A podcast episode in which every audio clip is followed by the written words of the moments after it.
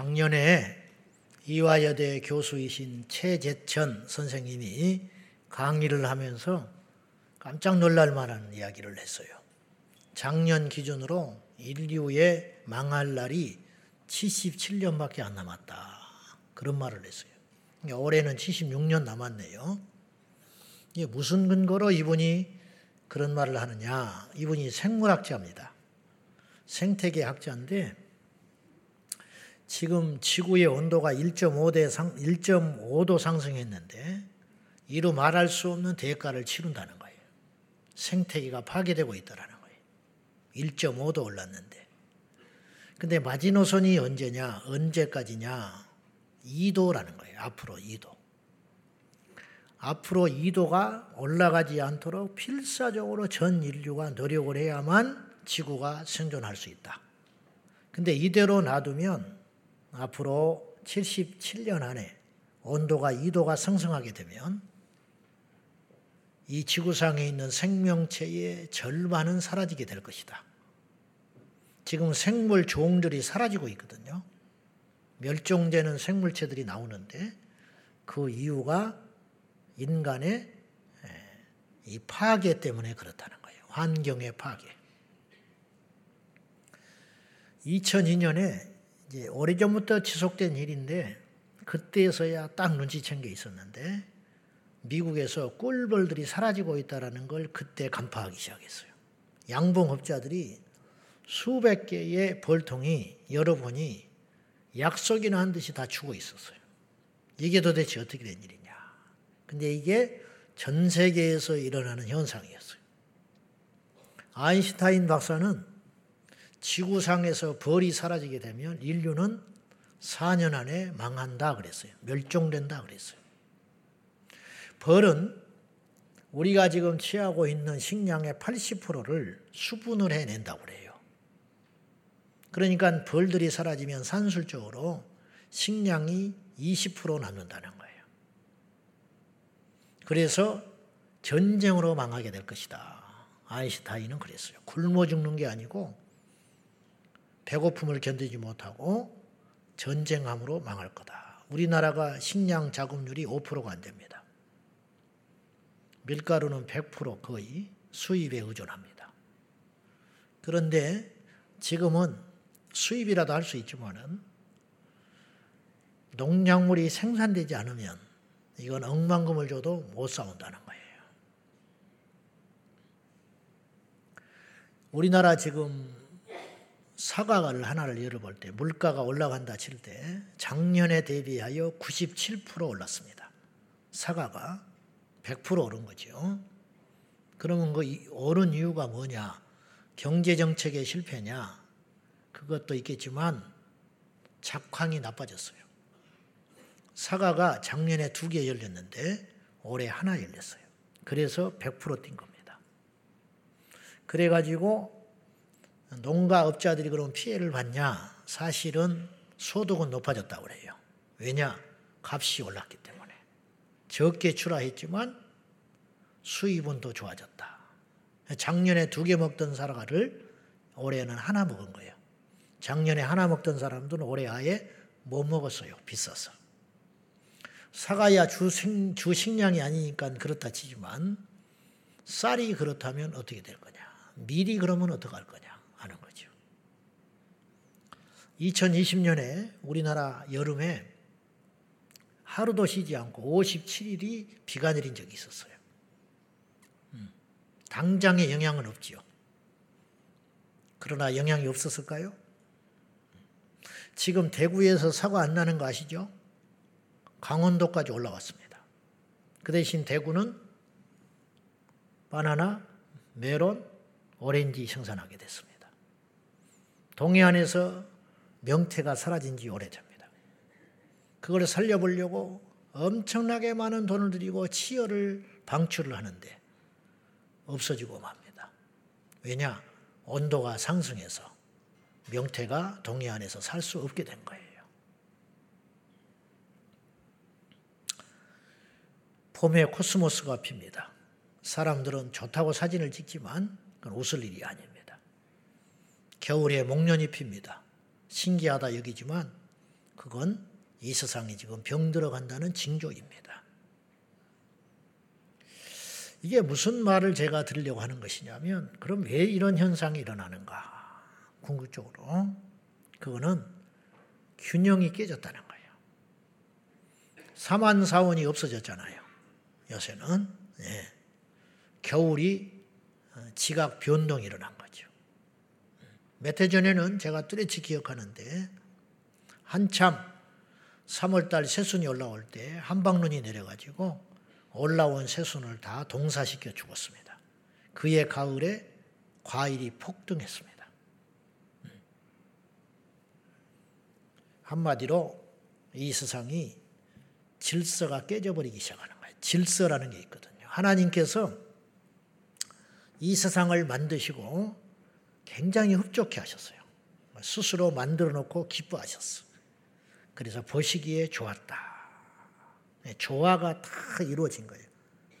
네, 태양은 태양 다 왔고, 달은 달다 왔고, 물은 물다 왔고, 그리고 사람을 만드시고 심히 흡족하셨는데, 심히 보기에 좋았더라.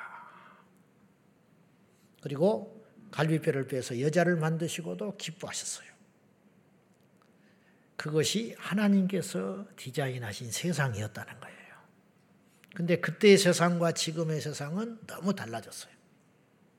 왜 달라졌냐? 한마디로 인간의 제약이, 탐욕이, 불순종이 이 세상을 질서를 깨버린 거예요. 그 대가는 혹독한 것이죠. 혹독해. 이 세상에는 자연의 질서라는 게 있습니다. 그렇지 않겠습니까? 자연 질서. 환경 파괴로 자연 질서가 망가진 거죠. 이 세상에는 신체 질서라는 게 있어요. 병든다는 게 뭐예요? 균형이 깨진 거 아니에요. 인간이 치해할 것이 있고 먹지 말아야 할 것이 있고 이게 신체 질서 아닐 거예요. 밤에는 자고 낮에는 일을 해야 되는데 이것이 밤낮이 뒤바뀌어. 그러니까 우리 아이들이 잠을 푹 못 자요. 12시, 1시, 2시 핸드폰 하느라고. 그러니까 아침에 또 일어나지요. 수면이 부족해. 그러니까 정신이 망가지기 시작하는 거야. 화가 많아지고 점점점 피폐해지기 시작하는 거야.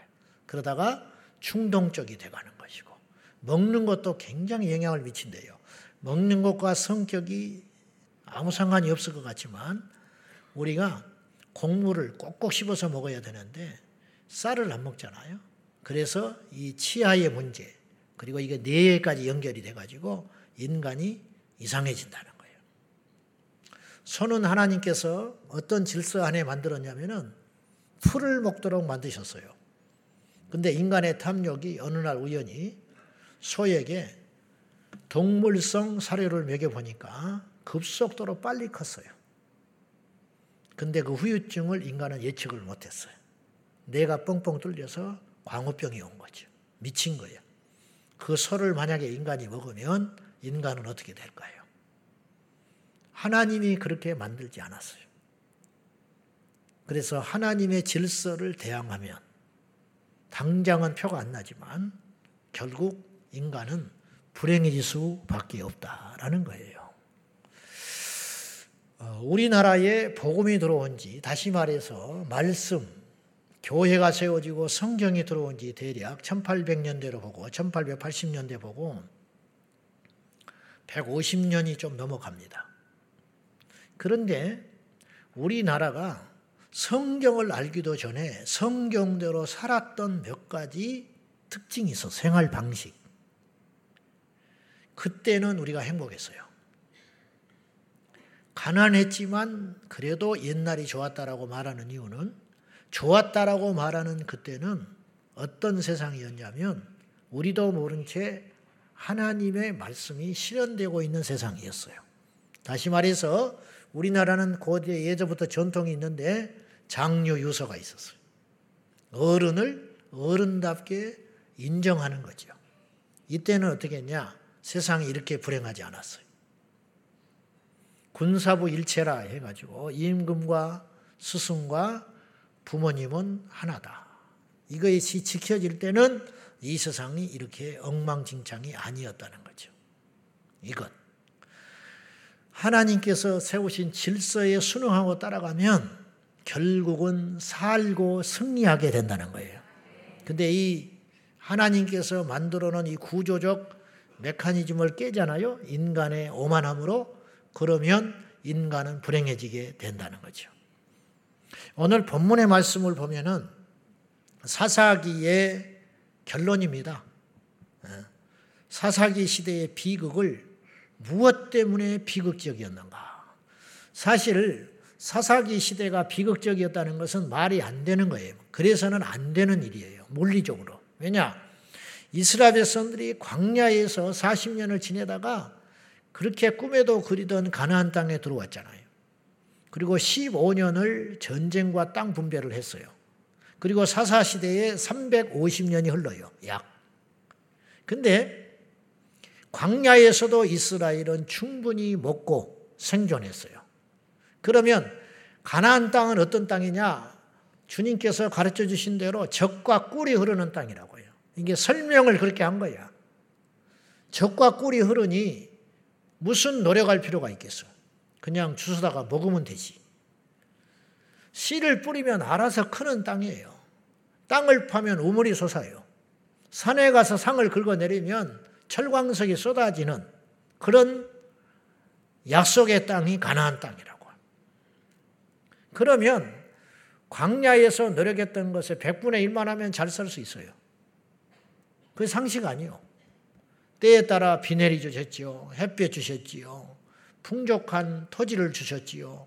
풍성한 목초지를 주셨지요. 그러면 100배는 잘 살아야 한다고. 100배는 더 행복해야 돼. 그런데 어찌된 일인지 사사기 시대 300, 350년 동안 끊임없이 이스라엘은 고통의 시간을 보냈어요. 질병과 전쟁과 싸움과 다툼으로 바람 잘 날이 없었어요. 그 이유가 무엇이냐? 오늘 본문은 그 답을 이렇게 말해요. 그때 이스라엘에 왕이 없었기 때문에 자기 소견에 옳은 대로 행하였다. 그 결과 사사시대는 비극적인 세상이었다. 한마디로 무질서한 세상이었다. 제 멋대로 살았다 이 말이에요. 이 말씀을 세번역 성경으로 다시 한번 읽어보도록 하겠습니다. 다 같이 시작. 사람들은 저마다 자기의 뜻에 맞는 대로 제멋대로 살아갔다. 제멋대로 행동했다. 다시 말해 질서 없는 세상을 살았다. 그런 말이에요. 자기 소위에 오른 대로 자유롭게 살면 행복한 거 아니에요? 더 좋아져야 되는 거 아니에요? 지금 우리 이 세상에 꿈꾸는 거 아닙니까? 네 멋대로 살아라. 부모의 말도 듣지 말아라. 학교의 규칙에 따를 필요 없다. 응? 세상의 법도에 고리타분한 그 윤례와 그 규칙에 따를 필요 없다. 이런 자유주의 사상들이 온 세상에 지금 득세하고 있잖아요. 그러면 더 행복해야지. 인권이 강화되고 자유가 많아지고 평등한 세상이 됐다면 더 행복해야 하고 자살률은 없어져야 되고 가난한 사람은 없어져야 되고 웃음소리가 끊이지 않아야 되잖아요. 그러나 이 시대가 사사시대야. 자기 멋대로 살아가는 거예요. 자식들이 제 멋대로 살아가요. 저녁에 일찍 와라. 한 놈도 일찍 안 옵니다. 일찍 오라면 와야 되는데 무시해 버리는 거예요. 제 멋대로. 아버지가 뭔데 나보고 일찍 오라 늦게 오라 그러냐. 그러지 않습니까? 응? 그렇잖아요. 군인들이 제 멋대로 행동하잖아요. 차렷. 네가 뭔데 차리더라. 내가 안 한다는데.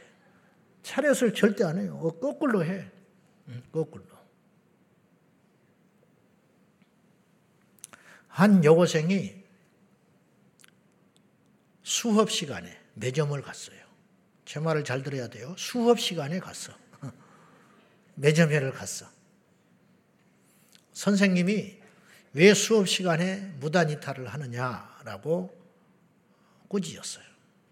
그랬더니 이 여고생이 아유 몰랐습니다. 죄송합니다. 그런 게 아니라 기분 나쁘다고 가방을 챙겨서 교실 밖으로 나가려고 했어요. 그때 선생님이 가방을 잡고 말렸습니다. 이 여고생은 머리가 길어 있었고 그 머리가 가방에 얽히게 됐어요. 그랬더니 이 학생이 소리를 질렀습니다. 왜 머리채를 잡냐고. 선생님한테 그랬어요. 선생님이 내가 언제 머리채를 잡았냐. 그러지 말고 자리에 돌아가서 계속 수업에 참여하거라. 그랬더니 왜 소리 지르십니까? 그러면서 이렇게 말했어요. 나도 귀한 집 딸입니다. 그리고 달려들었는데 그것을 보고 있던 아이들이 박수를 치면서 카메라로 사진 촬영을 다 했어요. 선생님은 어디로 갑니까?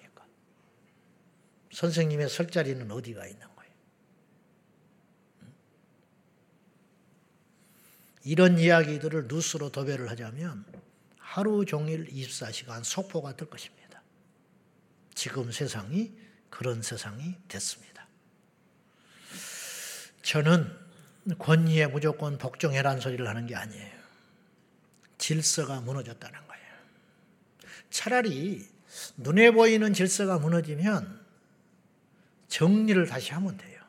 창고에 짐이 마구잡이로 쌓여 있으면 전부 하루 날 잡아가지고 꺼낸 다음에 차곡차곡 질서 있게 쌓아놓으면 훨씬 여기 공간이 생겨가지고 창고를 더 효과적으로 쓸 수 있겠지요. 그러나 문제는 보이지 않는 질서가 무너져 버렸다는 거예요.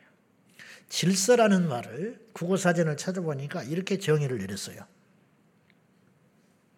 사물들의 규칙적인 배치와 배열, 그리고 그 원칙이라고 있었어요. 사물들은 있어야 할 자리에 있고 배열을 해야 할 그 자리가 있다라는 거예요. 그 원칙과 룰이 있다는 거예요. 이것이 무너져 버리면은 세상은 망하게 된다. 그런 뜻 아닙니까? 무질서한 세상이 된다는 거예요. 교통 질서를 무너뜨리면 사고가 납니다. 빨간불에는 가지 말자고 약속한 거. 이게 질서야. 근데 이걸 지키지 않으면 필연코 그 지역에서는 사고가 날 수밖에 없다라는 거죠. 불이 났을 때 원칙이 있어요. 노역자부터 피신시킨다. 근데 이 질서를 안 지키면 내가 힘이 있으니까 살겠다고 뛰쳐나가면 그 사람이 사는 게 아니라 다 죽습니다. 이게 질서가 깨진 세상의 대가라는 거예요. 대가. 교회는 군대라고 했습니다. 군대만은 아니죠. 그러나 군대 요소가 있는 것이다 그랬어요. 제자 광성교회라고 하는 군대에 저와 여러분이 입대했다는 거예요.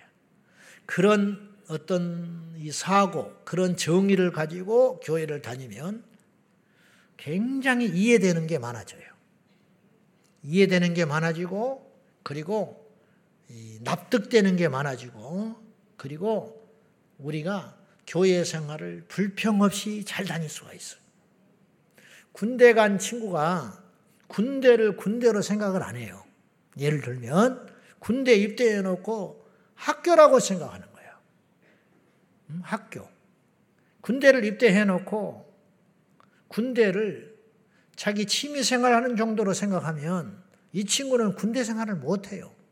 끊임없이 불행합니다. 자기 생각에 납득되지 못한 명령들과 일들이 끊임없이 일어나는 거예요. 절대로 군사가 못 돼요. 오합지졸되고 마는 거지. 교회를 이 시대에 다니는 이 땅의 성도들이 제멋대로 교회 생활을 합니다. 내가 싫으면 안 해버리는 거예요. 내 구미에 맞지 않으면 언제든지 무단이탈하는 거죠. 그러니까 인내하고 견뎌내지를 못하니까 그리스도의 강성한 군인이 되지를 못하는 거예요. 평생 귀신도 못 쫓아내. 평생 세상도 이기지를 못해. 이러한 오합지졸이 돼가지고 정치 없이 떠돌다가 마는 거라는 거죠. 저는 우리 제자방송교회 성도들이 숫자가 몇이냐가 중요한 게 아니고 다른 어떤 것보다도 우리 제자방송교회가 질서 있는 군대가 되어서 이 마지막 때에 우리 교회를 통해서 하시고자 하는 일이 있을 거라는 거예요. 그 일을 성실하게 수행하기 위하여 우리 모두가 그래서 훈련받자 지난주에 그랬어. 훈련받아 주님의 군대가 돼 보자. 그리고 주님의 군대가 돼서 이 땅에 거짓과 싸우고 이 땅에 음행과 싸우고 오늘의 주제인 무질서와 싸워보자. 무질서를 누가 죄로 생각합니까? 자유, 인권, 평등이라는 이름으로 이 땅의 모든 사람들을 제멋대로 살게끔 마귀가 지금 그 장난질을 하고 있단 말이죠. 근데 그것이 무엇인지도 모른 채 시대의 조류에 따라가고 있다 이런 말이죠. 성경은 우리에게 경고합니다. 너희는 이 세대를 본받지 말라고. 이 시대 본받으면 망해요. 이 시대를 본받을 게 아니라 우리는 하나님의 말씀의 법도를 따라가야 할 줄로 믿습니다. 그 하나님의 말씀의 법도가 있다.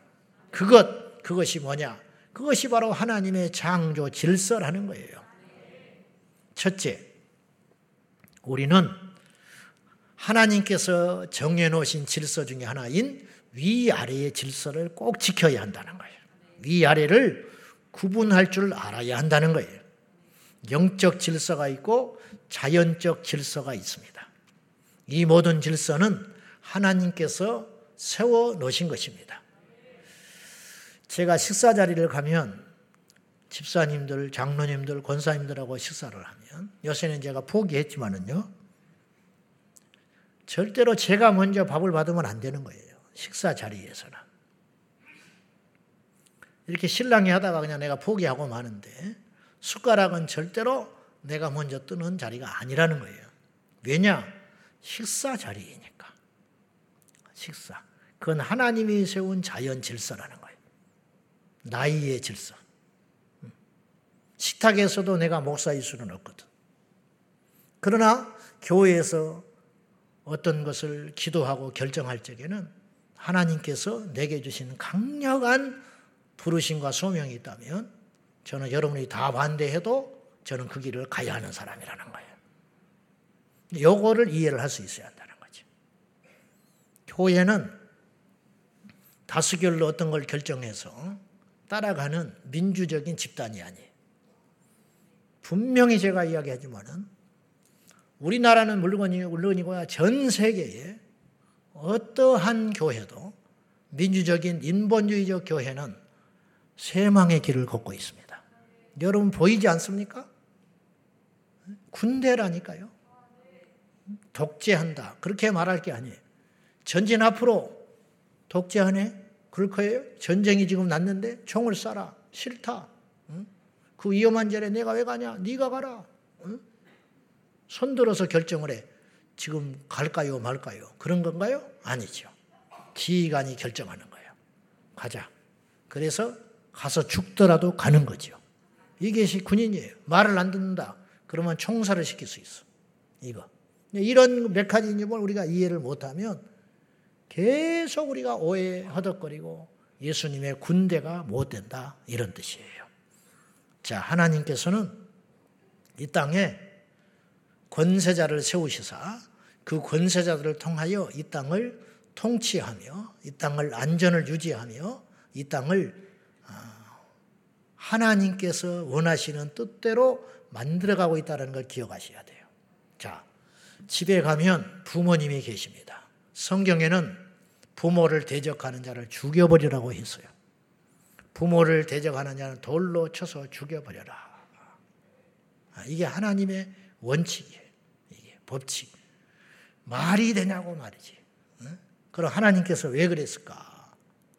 그럼 말도 안 되는 말씀을 하신 것 같지만 이거예요. 최선이 아니면 차선을 찾으시는 거예요, 하나님이. 무슨 뜻이냐면 인간의 제약은 이미 최선을 찾을 수 없게 됐어요. 그래서 하나님께서 말씀을 주신 거야. 인간이 범죄하지 않았으면 이 땅에 율법이 있을 리가 없어요. 인간이 범죄하지 않았으면 이 땅에 하나님께서 계명을 주실 이유도 없어. 간음을 할 일도 없어요. 살인을 할 일도 없어요. 부모한테 대항할 이유도 없어요. 우상숭배할 일도 없어요. 거짓말을 할 이유도 없어요. 안식일을 범할 이유도 없어요.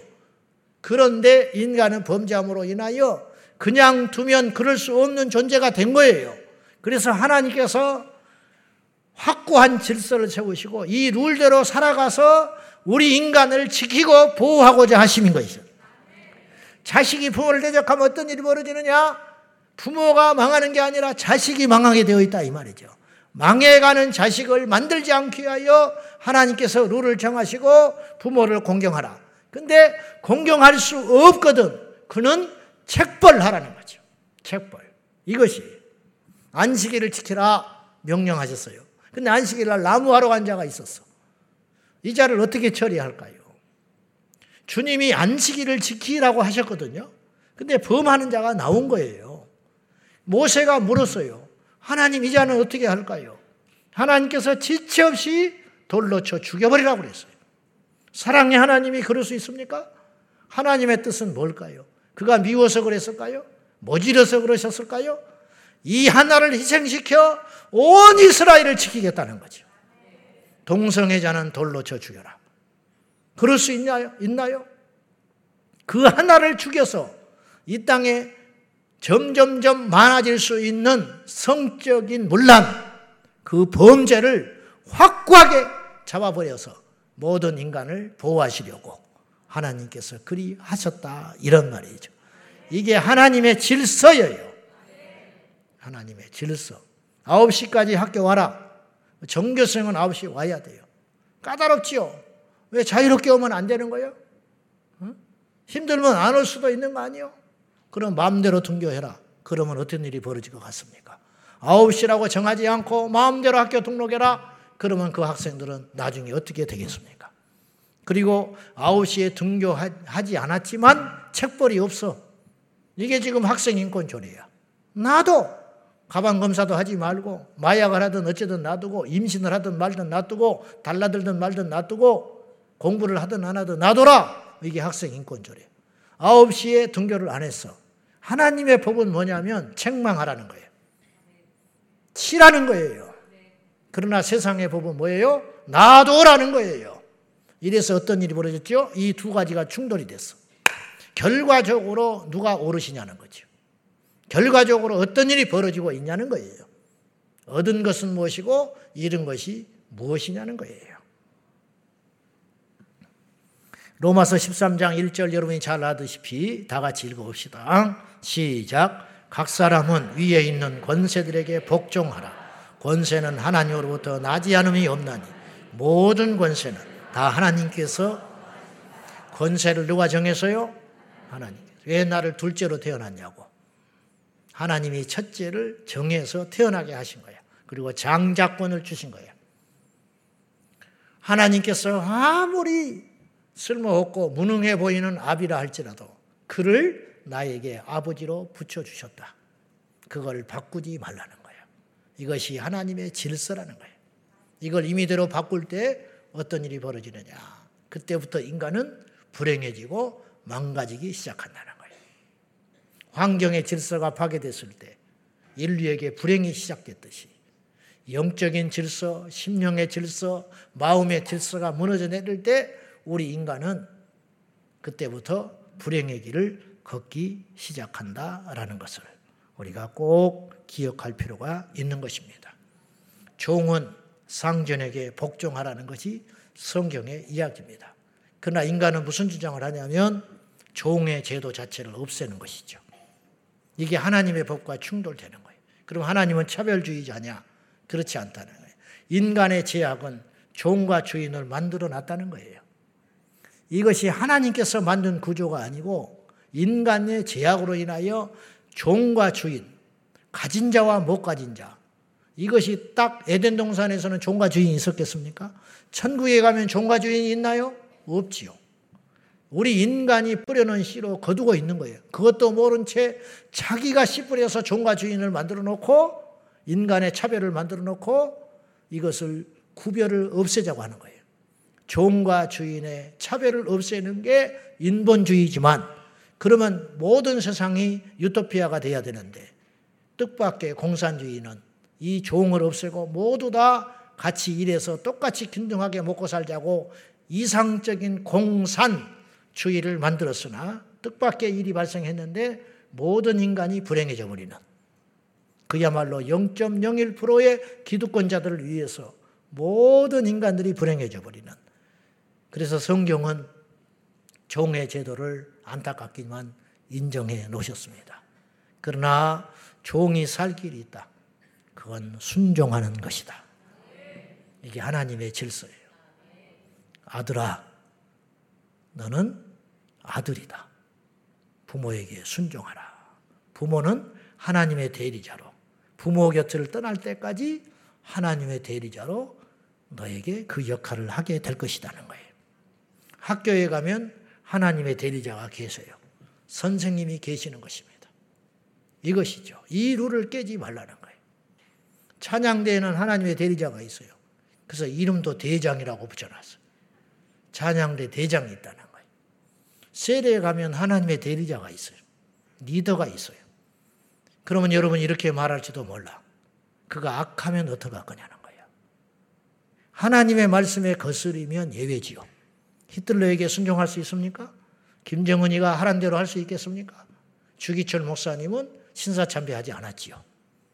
그것은 상식적으로만 우리가 해석하면 되는 거죠. 그러나 전반적인 질서의 파괴자가 나오고 있다는 거죠. 주차장에 가면 하나님의 대리자가 있습니다. 주차 요원이 있어요. 교회 학교 가면 하나님의 대리자가 있습니다. 담당 목사님이 계시고 교사가 있습니다. 세상에 차 운전하고 가면 하나님의 대리자가 우리를 간섭을 합니다. 서라, 가라, 마라 합니다. 그가 교통 순경입니다. 위아래를 알면 형통합니다.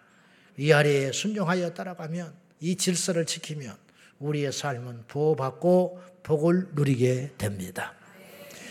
제가 인생을 다 살지는 않았지만 그리고 오래 살지도 않았지만 이 나이에 들어서 제가 종종 후회하는 옛날의 일들이 많습니다. 좀 더 잘 먹을 걸, 좀 더 취할 것이 아니고 지금 드는 후회는 무엇이냐. 내가 질서를 수없이 깨려고 덤벼들고 대들고 반항했던 시간들이 있었어요. 그것들이 후회가 돼.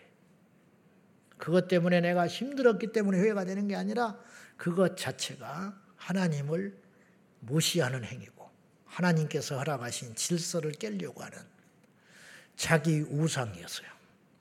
하나님께서 허락하신 것이 있다 이 말이죠. 그걸 깨자는 건 뭐예요? 하나님이 정하신 권세의 원칙들이 있다는 거예요. 그걸 깬다는 건 뭐예요? 하나님을 부정하는 것이죠. 그걸 깬다 하면은 뭘 하겠다는 거예요? 내가 세우는 룰대로, 내가 만들어 놓은 방법대로 그 자리를 채워가겠다는 거 아닙니까? 그건 뭐예요? 자기 우상이죠. 그래서 불순종은 자기 거예요. 내 소견에 옳은 대로 행하고 사는 것은 바로 자기 우상 숭배인 것입니다. 마지막으로 하나님께서 이 땅에 우리에게 허락하신 질서가 있는데 그건 좌우의 질서예요. 평등한 질서, 자나 우나 똑같지요. 남녀의 질서라 이 말이에요. 남녀는 여성 상위 시대도 안 되는 것이고 남존 여비도 안 되는 것입니다. 그건 지극히 비성경적입니다. 하나님은 만드실 때에 남자를 위에 두시고 여자를 아래에 두시지 않았어요. 그런 말씀이 없어요. 단지 하나님께서 정해놓은 룰과 질서가 있는데 남자는 남자여야 하고 여자는 여자여야 한다. 이 말이에요. 여러분, 귀가 귀지, 귀가 눈 역할 할수 있어요? 귀에다가 안경 갖다 붙여놓고 살래요? 응? 눈에다가 보청기 집어넣고 살 거예요? 응? 안 들린다고? 아니죠. 귀는 귀인 거예요. 눈이 귀보다 소중하고 귀가 눈보다 소중하지 않아요. 여자가 남자보다 높고 남자가 여자보다 높지 않아요. 그동안 여인들이 억눌렸으니까 이제는 여자들이 올라가야 된다. 이것도 말씀에 맞지 않는 거예요.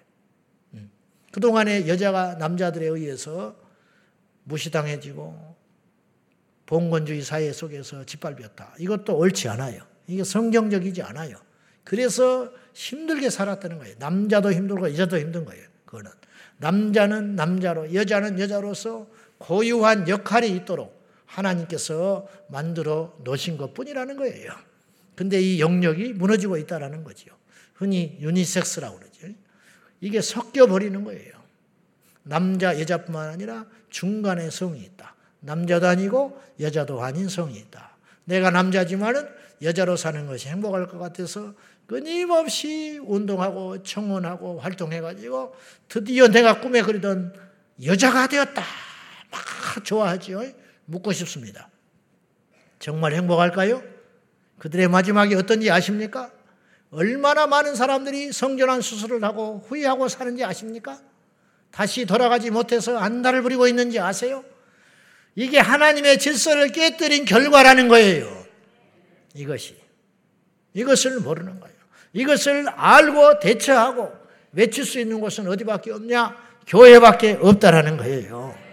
남자와 여자가 섞이는 걸 하나님께서는 지독히 싫어하시고 고린도전서 14장에 우리 주님은 무질서의 하나님이 아니시다. 무질서를 극도로 싫어하셔요. 그래서 하나님께서는 신명기 22장 5절에서 이렇게까지 말씀을 하셨어요. 다 같이 보십시다. 시작. 입지 말 것이라 이같이 하는 자는 네 하나님 여호와께 가증한 자야. 가증하다라는 말은 쉽게 말해서 미워하신다. 하나님이 그런 꼴을 보시지를 않는다. 남자와 여자의 옷이 유별하잖아요. 달라지잖아요. 예? 이게 다르지 않습니까? 단추가 구분이 돼 있어야 한다 이 말이죠. 얼마나 하나님께서 이 섞이는 걸 싫어하는지, 선을 넘는 것, 질서가 무너지는 걸 싫어하시는지 남자가 여자 옷 입는 것도 못 봐주신다는 거예요. 여자가 남자 옷 입는 것도 못 봐주신다는 거예요. 지금 세계 정부 흔히 뭐 음모론자를 말하는 사람들, 뭐 프리메이슨이, 일루미나이티 실제로 있습니다. 호주에 가면 프리메이슨이 돌아다녀요. 일루미나이트들이 있는데 네, 묘지에도 가서 보고 그랬는데 그들은 하나님을 정면으로 도전하고 대적하기 위해서 의도적으로 남자들이 치마를 입습니다. 그거 아십니까? 그거 하나님을 대적하자는 거예요.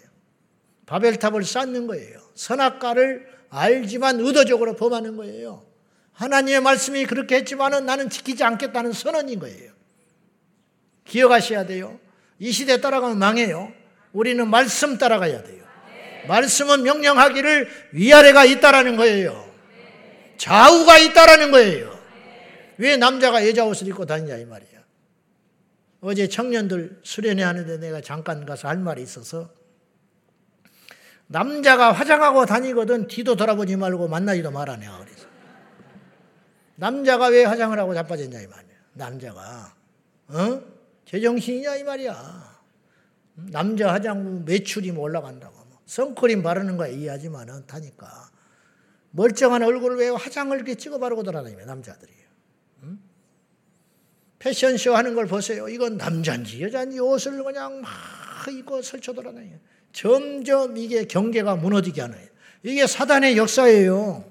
이런 말을 유치하게 듣지 말고 이게 하나님께서 이루신 질서를 깨뜨리는 작은 일 같지만 이런 일들이 쌓여가지고 어마어마한 비극이 이 땅에 일어나게 된다는 거죠. 이걸 꼭 명심하셔서 여자는 여자, 남자는 남자다워야 되는데 매스컴이나 영화나 웹툰 등등의 온갖 곳에서 남자와 여자의 이 구분을 깨버리는 이 질서를 깨는 일들이 이 땅에 참혹하게 일어나고 있다라고 하는 것이에요. 결론입니다. 교회는 이 세상에 안팎에서 교회 안팎에서 일어나는 무질서의 현상에 분별하여 싸우는 강한 군대가 되어야 됩니다. 고린도 교회 하나님께서 왜 하나님은 무질서의 하나님이 아니시고 화평의 하나님이시라고 하는 말씀을 하셨냐면 고린도 교회 안에 은사가 나타나는 은사. 예언, 방언, 병고침 등등의 은사들이 막 열려지기 시작하는데 문제는 아무리 좋은 것이라 할지라도 무질서하다는 거죠. 그것을 바울이 경계하고 경고해요. 예언을 하려거든 순서대로 차근차근 하거라. 그리고 상위의 권위자가 예언을 할 때는 잠잠하라. 잠잠하라. 방은 좋은 것이로되 룰을 정했어요. 그건 뭐냐? 여러 사람이 있는 공공의 기도에 할 때는 방언을 하지 말아라. 그리하면 사람들이 너희들에게 이상하다고 얘기할 것이다. 대표 기도를 하는데 방언을 하냐 이 말이에요. 그러면 전도해 온 사람이 이거 이상하단 말이야. 어? 그렇게 하고 뛰쳐나갈 것이다. 이게 질서라는 거예요. 질서를 지켜 행하고 모든 것을 적당하게 행하거라. 바울이 그렇게 경고하고 있는 거예요. 제멋대로 당을 만들었어요. 바울파, 그리스도파, 개바파, 아볼로파. 그래서 고린도 교회에 파가 네 개나 있었어요. 제멋대로 자기의 소위 오른 대로 당파 만들어 가지고 끼리끼리 모여 가지고 서로 대적하니 이게 하나님의 질서를 깨는 일이었다는 거예요. 이로 인하여 고린도 교회는 치명적인 문제가 생겨요. 열매가 나타나기 시작합니다. 영적으로 성숙하고 발전하지 못한 채 우상 귀신에게 절하는 사람이 있고 심지어는 성적으로 타락하여 자기의 계모를 범하는 자도 고린도 교회에 멀쩡하게 다니고 있었다니. 이거 책벌을 못하는 거예요. 고린도 교회 성도가 귀신에게 절을 하면 징계해서 책벌해야 되는데 이게 무너지고 만 거야. 질서가 없어져 버렸어요. 계모와 잠자리를 하는 사람이 주일날 교회 와서 예배를 드리는데도 불구하고 고린도 교회는 질서가 없어서 알고도 방치해 놓은 상태가 됐다. 이게 무서운 세상인 거예요. 왕이 없으므로 이스라엘 백성들이 자기 소견에 옳은 대로 제멋대로 행하고 사니 이것이 행복한 게 아니고 이게 자유로운 게 아니고 지옥의 문이 열린 것이라는 거예요. 지금 이 세상이 그렇게 가고 있고 마귀가 꿈꾸는 세상이 그런 세상이라는 걸 꼭 알고 우리도 그런 사조와 철학과 생각에 물들어 가지고 교회 생활을 하고 있는 거예요. 그러니까 세상의 관습을 교회 안에 버리지 못한 채 제멋대로 자기의 소견에 오른 대로 교회 생활을 하니 영적으로 성장 안 하지요.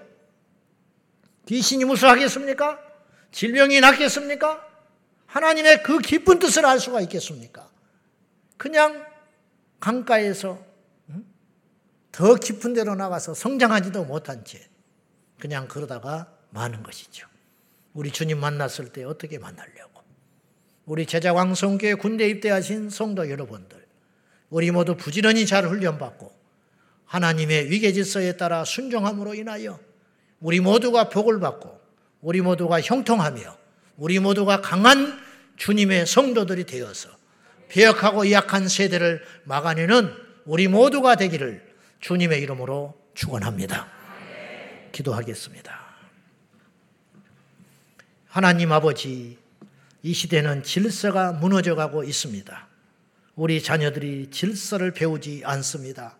이 세대가 세상을 따라감으로 인하여 교회 안에도 이 세상에 사고와 철학들이 밀려 들어와서 이 땅의 교회들이 몸살을 앓고 있습니다.